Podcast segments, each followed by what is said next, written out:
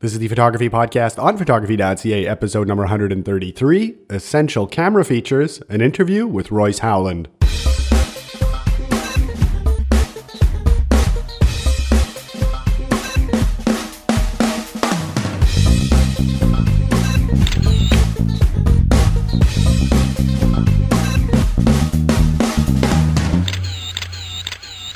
Hey there, photo lovers. How's it going? And welcome to the 133rd Photography Podcast on photography.ca. My name is Marco, and as usual, we're coming to you from Montreal, Quebec, Canada. For today's show, we're going to talk about essential camera features, and we're going to do an interview with Royce Howland.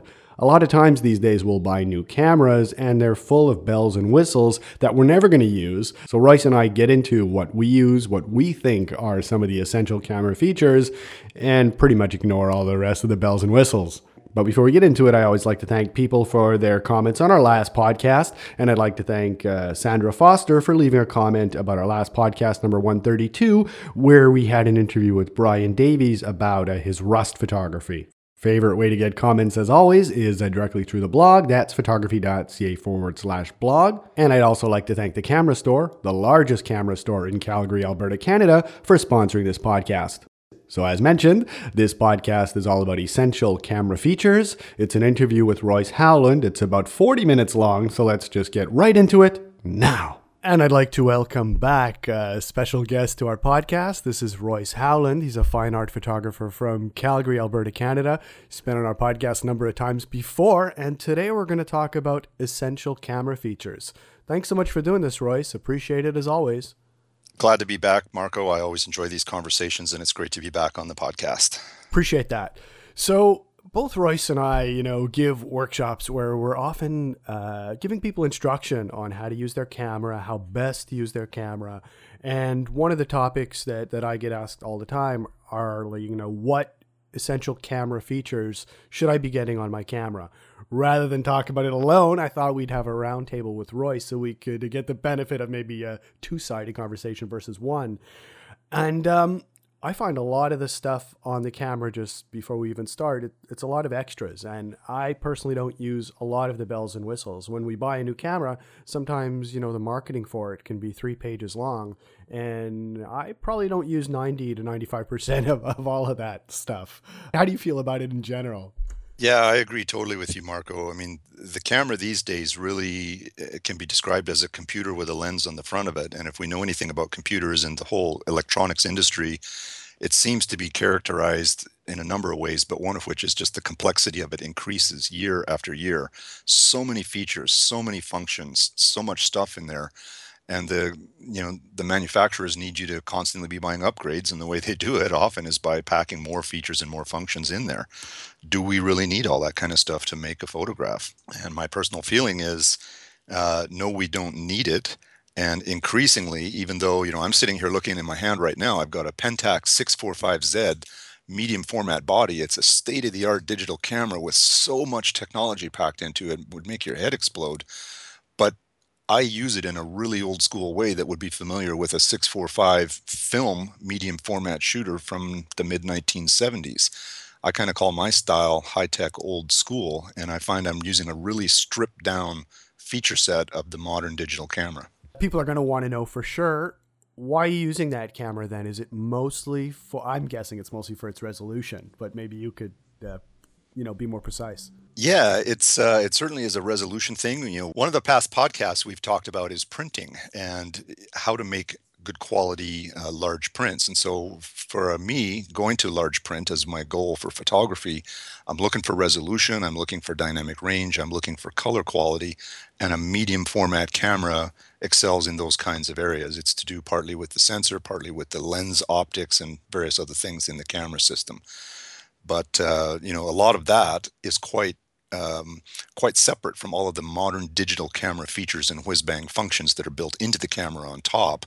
Those things really don't let me make a better photograph. Before we actually get into talking about, you know, our favorite basics and stuff, what's your opinion in general on the complexity of the camera? Let's say someone is coming to you for the first time and they don't know a lot about cameras in general, and they don't know a lot about photography in general, but they're earnest. They want to learn. Is there going to be a certain type of camera you're going to recommend? I try to recommend based on what it is that they're looking to learn about. Uh, so, a good simple DSLR with interchangeable lens system is a, a good general purpose thing for people to learn about camera systems. But I've honestly told some people that I think they're better off starting learning with a camera phone that they already have in their pocket. If I get a sense that what they're really trying to do is to learn how to see and compose with different subjects, sometimes having the minimum amount of technology getting between you and the act of taking the photograph will deliver the kind of photograph that you want to learn how to make. And a camera phone is the ultimate simplicity. So that might be a, an effective way for some folks to really get into photography. But um, I think a, a, DSLR being a good general purpose camera system is suitable for a lot of people. And I'll often guide them in terms of expectations on the budget. Spend as little as possible on the camera body itself. And if you're going to direct your investment, invest into lenses that are going to give you the kinds of photographic opportunities that you want, whether it's sports and action, you know, with your kids' hockey games, whether it's birds or wildlife, whether it's flower, macro, close up shots, whether it's landscapes. All of these are different kinds of things, and they really depend more on the type of lenses you have than they do on the camera body itself. Solid, solid advice. Uh, I tend to give very similar advice. Uh, I'm a little more specific, I think. Um, I'm a Nikon shooter, but uh, a lot of people come to me with the Canon cameras, so I'm quite familiar with both Nikon and Canon. I tell them to just go for the base model of a Nikon or a Canon. Usually with the starter lens, it's uh, under $500. Sometimes I tell them don't take the lens, just start off with a 50 millimeter lens for like mm-hmm. 450 or $500. Learn how to see with that lens for like a month and then see if you like it you know and learn about photography with a camera like that. Yeah, and then add to it. You know, there, there's nothing more. There's nothing more con- concerning to me as a workshop leader than to see somebody come on an event of mine with a bag full of equipment and then to be frustrated because they're trying to figure out how to use the many selections of gear that are at their disposal to make a photograph in a given situation. And I think a lot of that is uh, possible to avoid by just simplifying the amount of gear that you're carrying with you or trying to use at any given point in time. It's less is definitely more at that early stage of trying to sort out how to see, how to compose, how to photograph, how to make the camera do what you're trying to get out of it. Yeah, they might be asking too much of themselves and perhaps of the workshop to learn all that in a workshop. You know, that that takes years actually, you know, to learn how to see with different lenses and practice with different lenses for me that's not a workshop thing. That's a self practice thing. That's a uh, that's an earning it type thing you know over Absolutely. over time over time. Yes definitely agree with you on that. Cool. So yeah we like simpler cameras. Some of the things on the new cameras um, are amazing though. I find them amazing. For me i'll just talk about my favorite right away. I love being able to move around the focus points. Because i'm always composing um, off center subjects the uh, the sharpest element in my photographs, and I'm always playing with aperture and things like that. Um, they're off center, and I want them to be sharp. And by my having the ability to move those focus points around quickly um, and effortlessly, for me that that's really one of the highlights uh, of, of these of these new cameras. And one of the reasons I love my camera so and one of the reasons that I, I, highly recommend DSLR cameras over other types at this point sometimes is because still the ability to move those focus points around quickly to have access to them easily um, they just so have it down in DSLRs these days yeah, I agree. The the digital SLR is a very mature type of camera at this point. We've gone through many, many model releases by Canon, Nikon, Pentax, you know, the various players that are out there. The SLR is something that they have figured out, you know, and, and they know how to make it work. It's a mature product that does something and does it very well. And one of the signature things for me that really uh, discriminates between a person who would say maybe am i looking at buying an slr type of camera a digital slr or some of the new mirrorless ones? Is that the slr autofocus systems and focusing systems are far more mature far faster far more capable and controllable usually speaking, than you have in the case of the mirrorless cameras. The mirrorless cameras are a newer generation of camera. They're just not as proven out yet. And one of the areas where you see that is the maturity of speed, control, uh, you know, performance and accuracy of their autofocus systems. The SLR uh, definitely has them beat there for the most part. And I agree with you on being able to move your focus point around. Uh, one of the key things is be in control of your tools to make the photograph the way you want. And in composition, looking within the frame and saying what is in focus? And if something is out of focus then where is those out of focus regions coming? Where are those out of focus regions coming in the frame is a measure of a, as a photographer of taking deliberate control over where the focus point is placed. If you can't move the focus point around very much then it, it takes away some measure of control over how to make that photograph sharp and where to make it blurry Absolutely. If the focus point isn't enough for you, it's often enough for me. But if it's not enough for you, then, you know, almost all the new DSLRs also have live view. So you could expand, you know, uh, the focus just to get clean, sharp focus on whatever area you want. Move your focus points over an area that's already magnified in live view. Yahoo! That's some juicy stuff for me uh, in terms of you know the offerings of a good digital camera. Absolutely. Live view, I have to make a confession here. I believe it was Olympus that first introduced live view in a modern uh, SLR style body. We had seen it before in some small, you know, point and shoot cameras and things like that. But when it was introduced into larger SLR type cameras, I honestly mocked the feature because in my mind I had in this vision of a person with this big lens strapped to an SLR body, stretched out at arm's length in front of them, and they're peering at the back of the screen, you know, like you would do with a small point and shoot camera. And I just said, that's utterly ridiculous. Nobody's going to photograph that way. What I didn't appreciate and understand at the time is that live view uh, for anybody, especially that's working on a little more of a, a, slower paced scene, like a landscape photographer, architects, and various others, where you've got the opportunity to slow down, dial in the focus by magnifying your live view, and then use a combination of either autofocus that you tweak or full on manual focus on your lens it enables you to have a phenomenal level of control over what is in focus in your frame and eliminate the guesswork that we sometimes have over auto, autofocus. We're not entirely sure if the autofocus actually nailed it or not, even when you move your focus points around.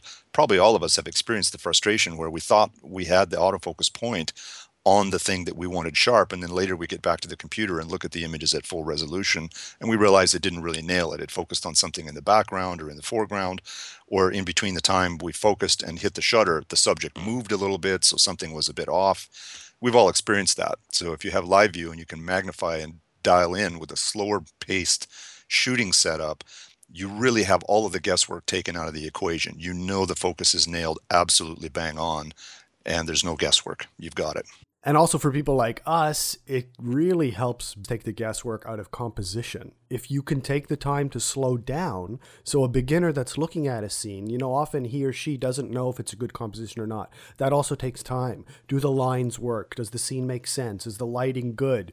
You know, if we're looking at it in front of us, we can try and ameliorate it, make it better. You know, if we're starting to learn about composition, we could see it working better in front of our eyes as we move the camera to create better compositions. So it's another tool that way, I think, as well. I agree. And, uh, you know, uh, a fact that a lot of people don't realize when they first get into the SLR type cameras is that the viewfinder quite often doesn't show you 100% of the image that actually gets recorded when you hit the shutter. The viewfinder is kind of cropped in from the edges. So there's stuff around the edges that will be in your recorded frame that you can't actually see through the viewfinder. So when you look at camera stats, you know, it'll talk about the viewfinder is a 95% viewfinder or things like this that's really just a recognition of the fact that the viewfinder isn't showing you the entire scene that you're going to record. So one of the things that I uh, try to teach people in composition is really making sure where your frame edges are and what you have put at the edge. You know, have you got something kind of dangling in on the side there? Have you amputated something? Classic thing is taking a portrait shot of somebody and you know their head is cut off at the top of the frame because you weren't realizing that they had stood up a little taller or something like that at the time you hit the shutter. So looking where those frame edges are on live view live view is showing you the image that will be recorded. It's what you see is what you get.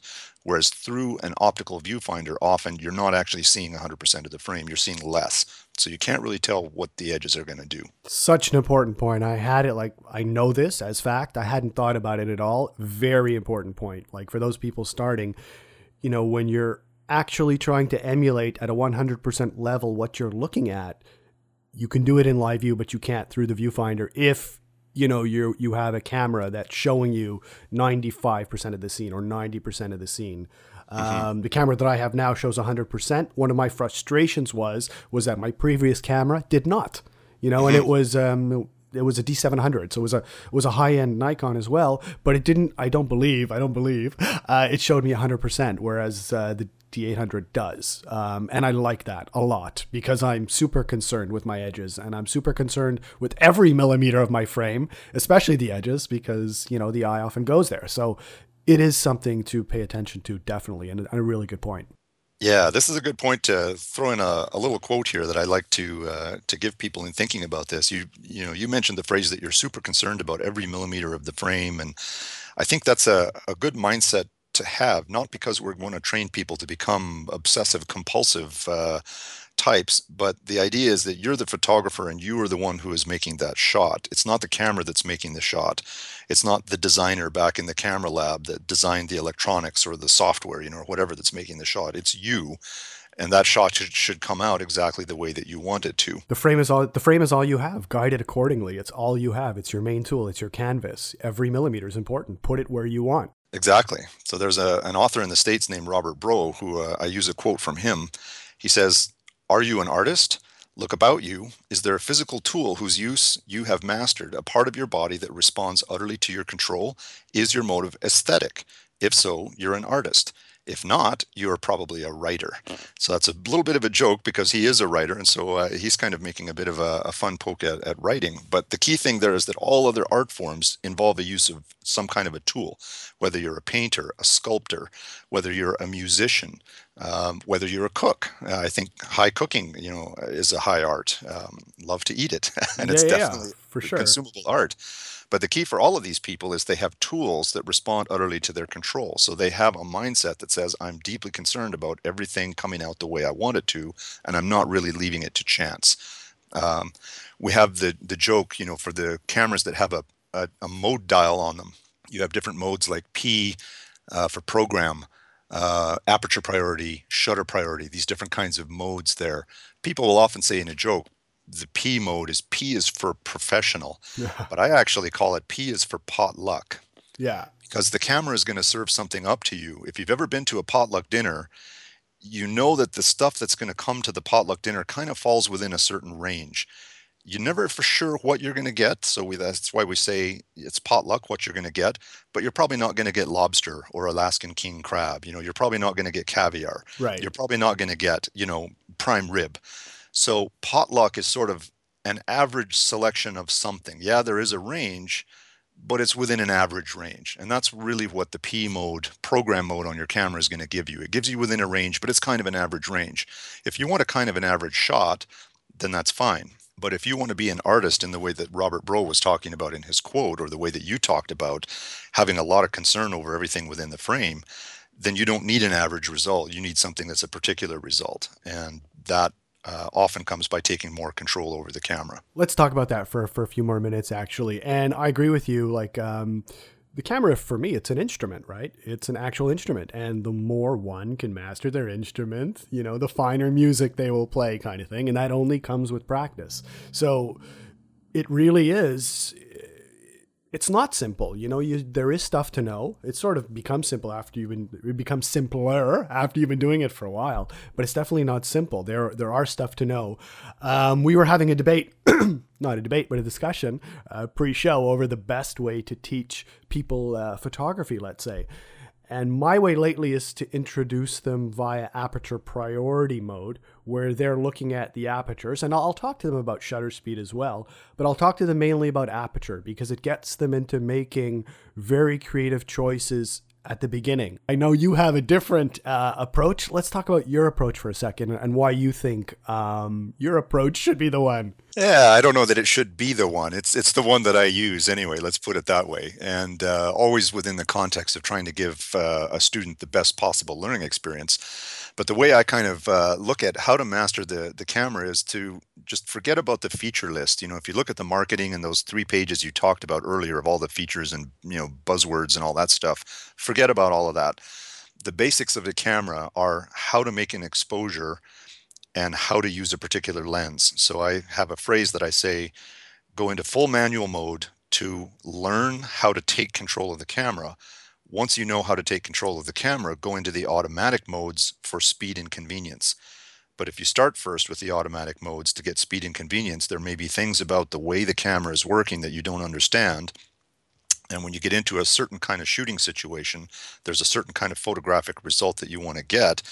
You can't necessarily figure out on the fly how to do it if the automatic modes that you've always used for speed and convenience have kind of eliminated your your understanding of some crucial thing about why the camera is doing this right now you know and i've seen people frustrated that way why can't i get this or that so the basics for exposure for me are not just about getting exposure, they're about getting creative control. So I like your use of aperture priority as an introductory learning tool for people because aperture isn't just about how much light is going to be recorded in the frame. It's also about a critical thing, which is depth of field. Right. How much sharpness do I have front to back?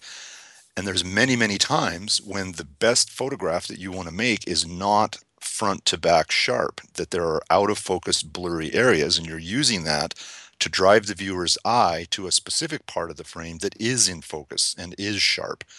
So you use aperture priority mode, or you could use full manual mode to manually select an aperture to say, I don't want everything sharp from front to back here. I want what Darwin Wiggett calls a thin slice of focus. And I really want to have some areas blurry and some areas sharp.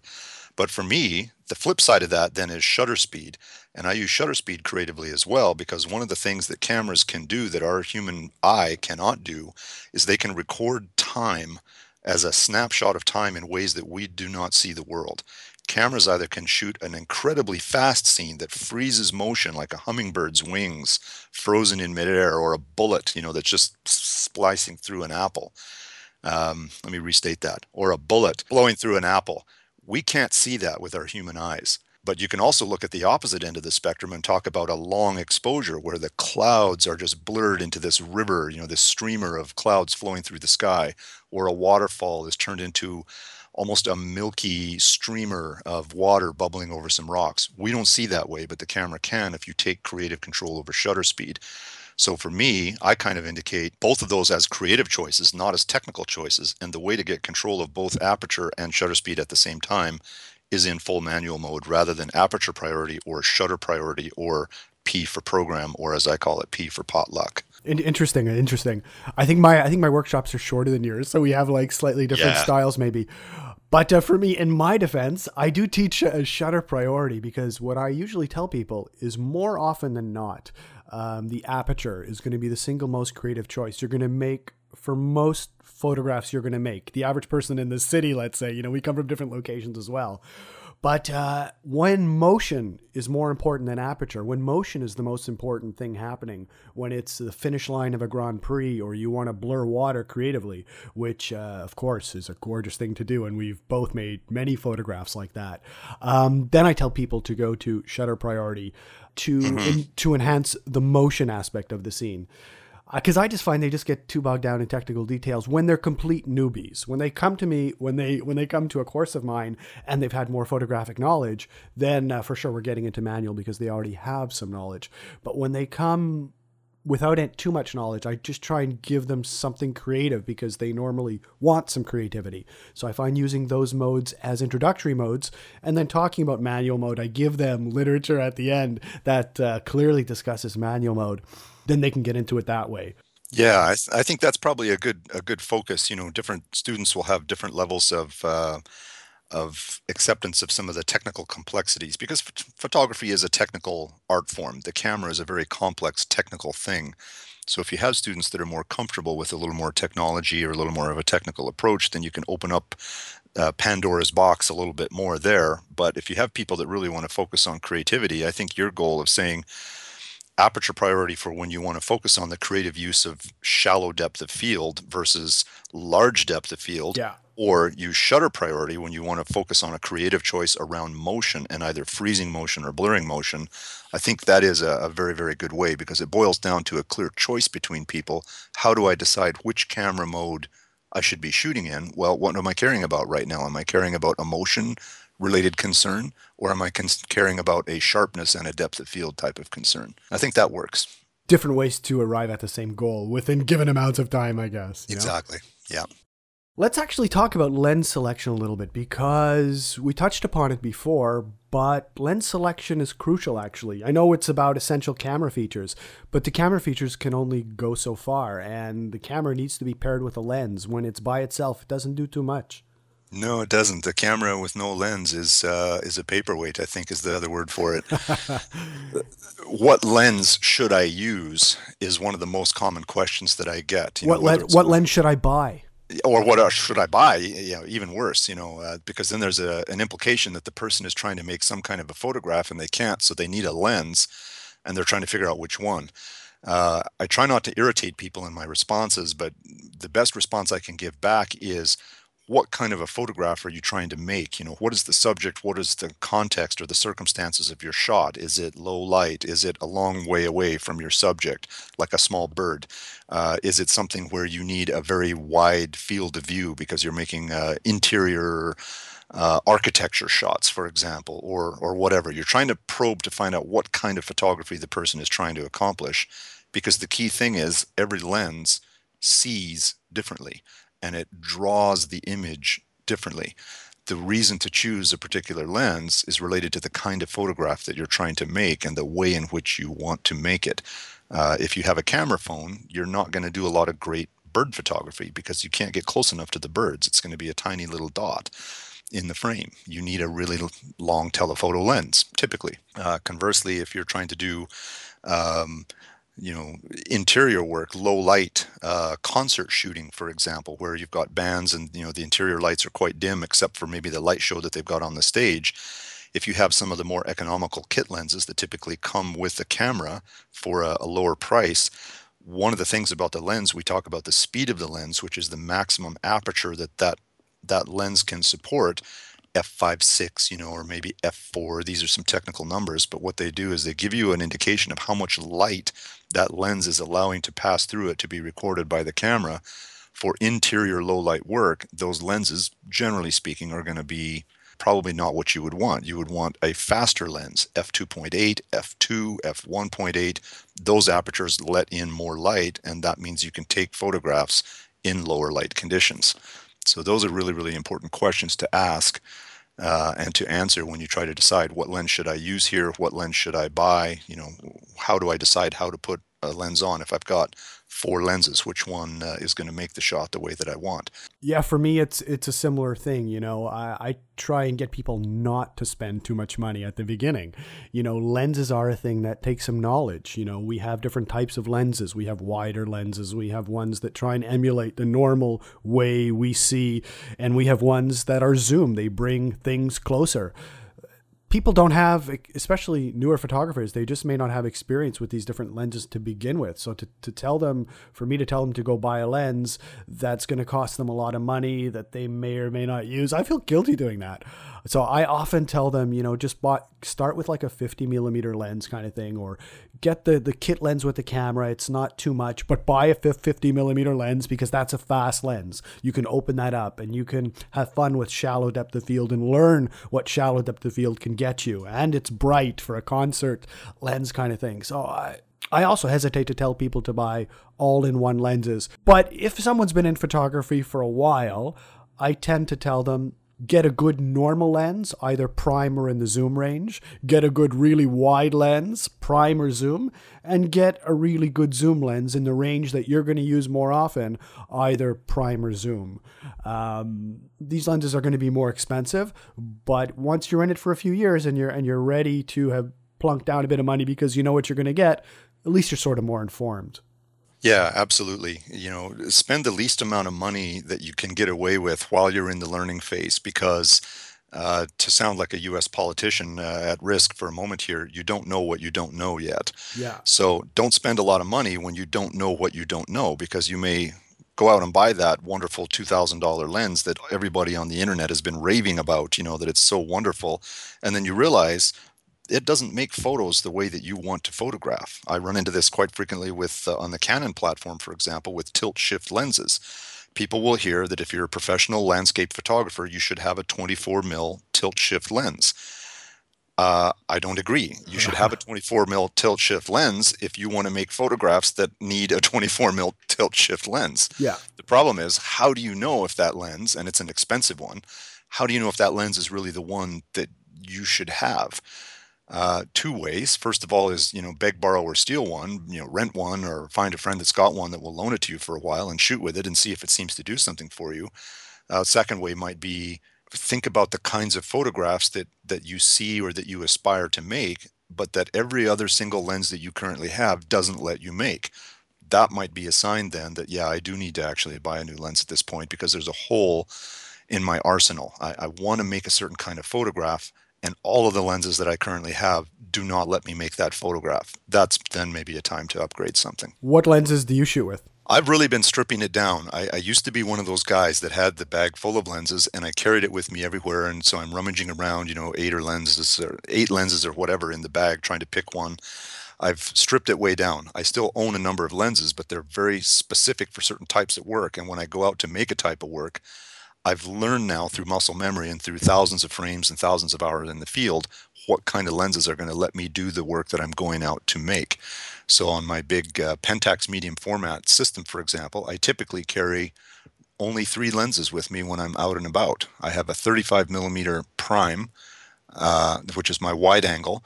I have a 45 to 85 mil zoom lens, which is sort of a standard focal length zoom that I use for just kind of general walking around purposes. And then I have a 150 to 300 mil zoom that I use for telephoto might be for wildlife or it might be for doing close-ups of architecture in a city scene or uh, close-up landscape photographs you know pulling details out of a mountainscape for example in the rockies things like that but those are probably my three most common go-to lenses on the medium format system in 35 mil terms the equivalent that i used to shoot with uh, similarly was a 24 to 70 zoom um, a 70 to 200 millimeter f4 zoom and then I had uh, a couple of wide angle lenses that were primes adapted over actually from some other uh, alternative camera systems that I use via adapter rings. I had a, a 21 millimeter prime lens that I used for a wider angle than I could get out of my 24 to 70 three millimeters doesn't sound like a lot, but when you're trying to do a grand landscape shot, three millimeters can actually be a, a lifesaver. So cool, very cool. And you make a good point. It really depends on what you want to do, what you want to shoot. Some guy that's interested in architecture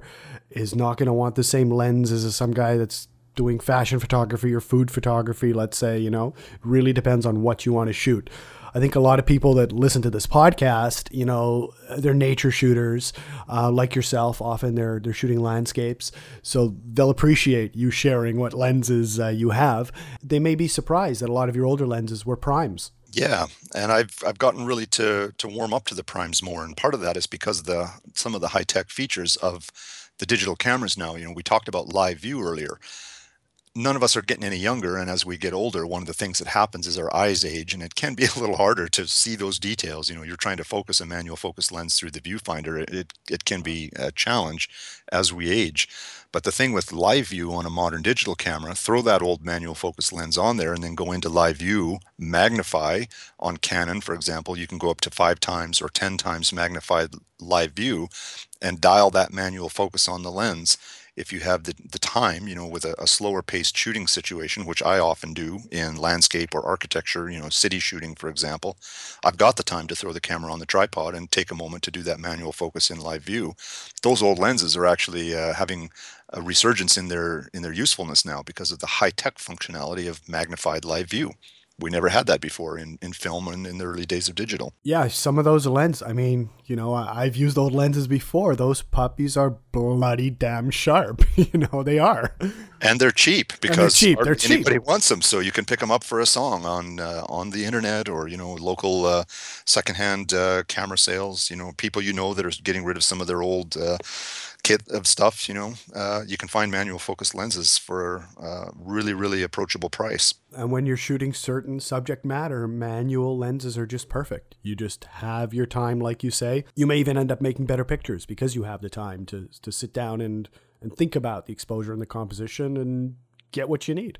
Yeah, and I think even in, in circumstances maybe where people would expect that autofocus uh, should be the way you go. If you think, for example, in, in the classic uh, street photography genre. I think all of the best street photographs from most of the people that we would look at as really kings of the street photography genre for the most part are using manual focus lenses. They're putting them out to a, a, fixed focal point knowing that the subjects they typically are photographing are at a distance of say three meters or something like that. So they just turn the manual focus ring on the lens to three meters and then they just shoot. You know there is no focusing really going on. They're positioning themselves they're focusing by moving their own body to a certain common distance away from their subjects and that's how they focus. And they're not running around with autofocus trying to you know dial in different focal points on things. So there's a lot of mileage that you can make out of manual focus lenses and they tend to be uh, really simple to operate. They tend to be really reliable. They tend to be, you know, generally speaking, very good quality, and they're cheap for the most part. There are some insanely expensive uh, manual focus lenses. If you look at the Zeiss Otus lenses that are getting a lot of press right now, those are not cheap lenses, but uh, they're definitely brilliant. Yeah, yeah, no, no, but there's uh, they're the exception rather than the rule. Yeah, in, in terms of uh, freakishly expensive prices. yeah. We're running along on time, but I did want to just ask you one more quick question. I had a quick point to make actually about the smaller cameras, the mirrorless cameras or the point and shoot cameras. Um, I'm often getting questions about, you know, uh, what features in those to use. What are the essential features? And one of the things that I that I like to tell people about those cameras because people do come to they want to take courses in earnest and they people don't like wasting their money. So sometimes a lot of these cameras they're expensive. They're like uh, a thousand, fifteen, fifteen hundred, two two thousand dollars. Sometimes their most essential features for me I find are buried in the menu. One of the one of the gorgeous things about a DSLR is when you want to change the ISO, it takes a millisecond. When you want to change the aperture, it takes a millisecond. If I have to go even one layer deep into the menu to, to change a camera to aperture priority, for me, it's just ridiculous. So for me, you really have to think about the basics of photography, and that's why it's good not to spend a lot of money and uh, not buy cameras whose most basic features are too embedded uh, in the menu. I think I would probably agree with you on that point. Uh, you know, we look at all of the features and functions, and you go down the marketing list that the manufacturers want to put out to convince us why their thing is is worth all the money they're charging for it, and they're brilliant. But a camera is a tool that you're trying to use, and if it becomes hard to use because it hasn't been designed to create photographs in a really fluid, seamless, um, simple manner, then the way the tool is designed has become a barrier to the photographer actually using the camera for what its purpose is making photographs of a certain type. So for the smaller cameras, I think the control layout and having a certain amount of either dedicated buttons that are you know well placed to hand or buttons that can be reprogrammed at the user's discretion to put, say, an ISO function onto a button if you're changing ISO all the time and you want to be able to quickly access it. Is there a reprogrammable button or two buttons on the back of the camera body that you can set up your own custom function on, or having what's often called, you know, the quick uh, quick menus where you can go in and there's a small array of commonly used functions like aperture, ISO, and some of these that you can easily access from a single multifunction controller rather than jumping through hoops in the menu system.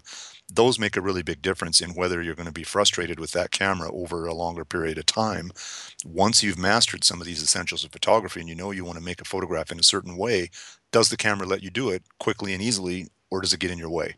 Um, that's a really really important factor with the smaller cameras exposure compensation manual focus if you don't have a grasp over these two things you can't ever make a good creative picture i don't think you know uh, consistently you can't do it consistently you're back to potluck and really relying on the camera with a bunch of default automatic modes and hoping that it will pick something close to what you meant when you hit the shutter button pretty much pretty much so again, that was one of my uh, just pet peeves with the smaller cameras. You know, I have seen I have seen some really good ones. I tested um, Fuji's uh, X-T1, really good camera. I tested it a few months ago. That that's a mirrorless camera, fabulous, well designed, but I've seen so many poorly designed small point and shoots. I, can't tell you. So uh, that's a serious, uh, a serious one for me. When people ask me, you know, what point and shoot to buy because they're not going to buy a DSLR, I try to convince them, but they're just not going to buy it. It's too big. They want a small camera. Uh, I I always guide them to the slightly more expensive point and shoot cameras, but at least their features are, you know, at finger length versus having to dive uh, deep into the menu. Yeah, I think there are some of these small cameras clearly are designed by people who understand photography, and then others are designed by people as sort of a, a general consumer electronics device. It could be a camera, it could be a music player, it could be a phone, it could be whatever, and they don't really care. They're just designing small consumer electronics devices, and really the, the size and the cost is their primary purpose. If you want to be serious about photography, it doesn't mean you need to spend a wicked amount of money and have this massive camera with all these lenses. What it does mean is you need a camera that you utterly understand how to control and how to use, and that it supports you in making the kind of photograph that you want to make right now. And if the camera is not doing that, then maybe it's not the one for you, no matter how many reviews are being posted about it on popular websites. Yeah, it takes some restraint maybe, you know, but really if you want to learn if you want to learn about it, you know, just buy something old and cheap and you'll you'll likely learn more if you're if you're doing it in earnest, you know, I think. Yeah, in fact, uh, you know, buy something used. You know, uh, as a learning vehicle, the essentials and the fundamentals of photography have not changed really since the craft was invented back in the early to mid 1800s.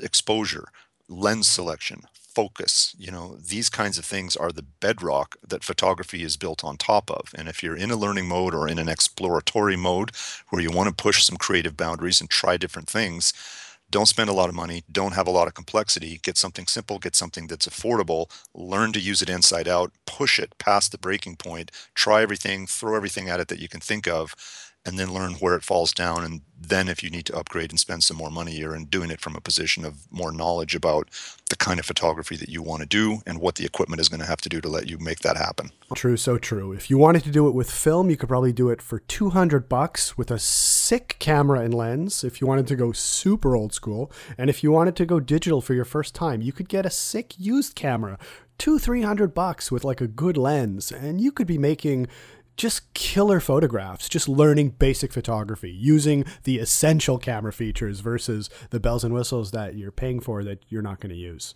Absolutely. Cool. And that I think uh, we'll let it uh, go for the essential camera features. But if people want to find out more about what you're doing, Royce, uh, why don't you tell us where we could find you, what you're up to for the next short while? Yeah, I've got some uh, some interesting things going on in 2015. Uh, trying to slow down my pace a little bit, but invest a little more time and energy in certain things. So January is going to be a busy month with a few things going on in the Canadian Rockies. Got uh, a printing workshop that I'm doing uh, with a couple of colleagues focusing on black and white photography. Talk about old school. Uh, the entire workshop is going to be all about black and white and all about print. And we're going to do uh, field photography and then develop and then print images in a four day workshop in the Rockies. Really looking forward to that. Uh, my colleagues will be Olivier Du Tré. Many people may know of him from uh, from online, very popular black and white film photographer based uh, here just outside of Calgary and uh, Costas Kostoulis, my master printer uh, partner from here in Calgary at Resolve Photo. So we're really looking forward to that. I'll be going back to Iceland again in the summer as well uh, in July with my uh, partner Tim Vollmer from uh, formerly from Iceland, now from Czech Republic. He's just moved this past year. Tim's a great guy, high energy, lots of fun, and of course Iceland is a is a brilliant photographic dream come true. Uh, such an amazing country. Um, can't wait to get back there and work with a small group as we go to uh, some amazing locations and photograph the Icelandic landscape. My website, uh, people can find uh, details if they want, vividaspectphoto.com. It'll be posted there. Super cool, Royce. So envious. Gonna get to Iceland one day. One day. One day. Uh, I've seen some of Royce's Icelandic photography, so do check out his uh, his website. Uh, he does make and take beautiful photography. Thanks. Thanks as always uh, for doing this, Royce, and uh, I know we'll we'll have you back again at some point in the future. Okay, awesome. Looking forward to it. Always a pleasure, Marco. Thanks, Royce. All right, cheers. And I'd like to thank Royce Howland one last time for doing that interview. You're going to want to perhaps check out the show notes uh, to see a couple of images that uh, were made using essential camera features. Royce has a killer one of a bee, and uh, I do recommend you check it out. You can also check out his other work, as mentioned, at vividaspectphoto.com. I'd like to thank the Camera Store again for sponsoring this podcast. The Camera Store is a full line dealer for an entire range of photographic equipment and supplies. Whether you are a leading professional or new to photography, their expert staff are always ready to assist you in finding the perfect equipment at great prices. Thanks so much for listening, everyone. We are in the holiday times again, so I'd like to wish all our listeners and everyone we've interviewed a really happy holiday season. All the best for the following year, and as always, just get out there and keep on shooting. Bye for now, everyone. Thanks so much.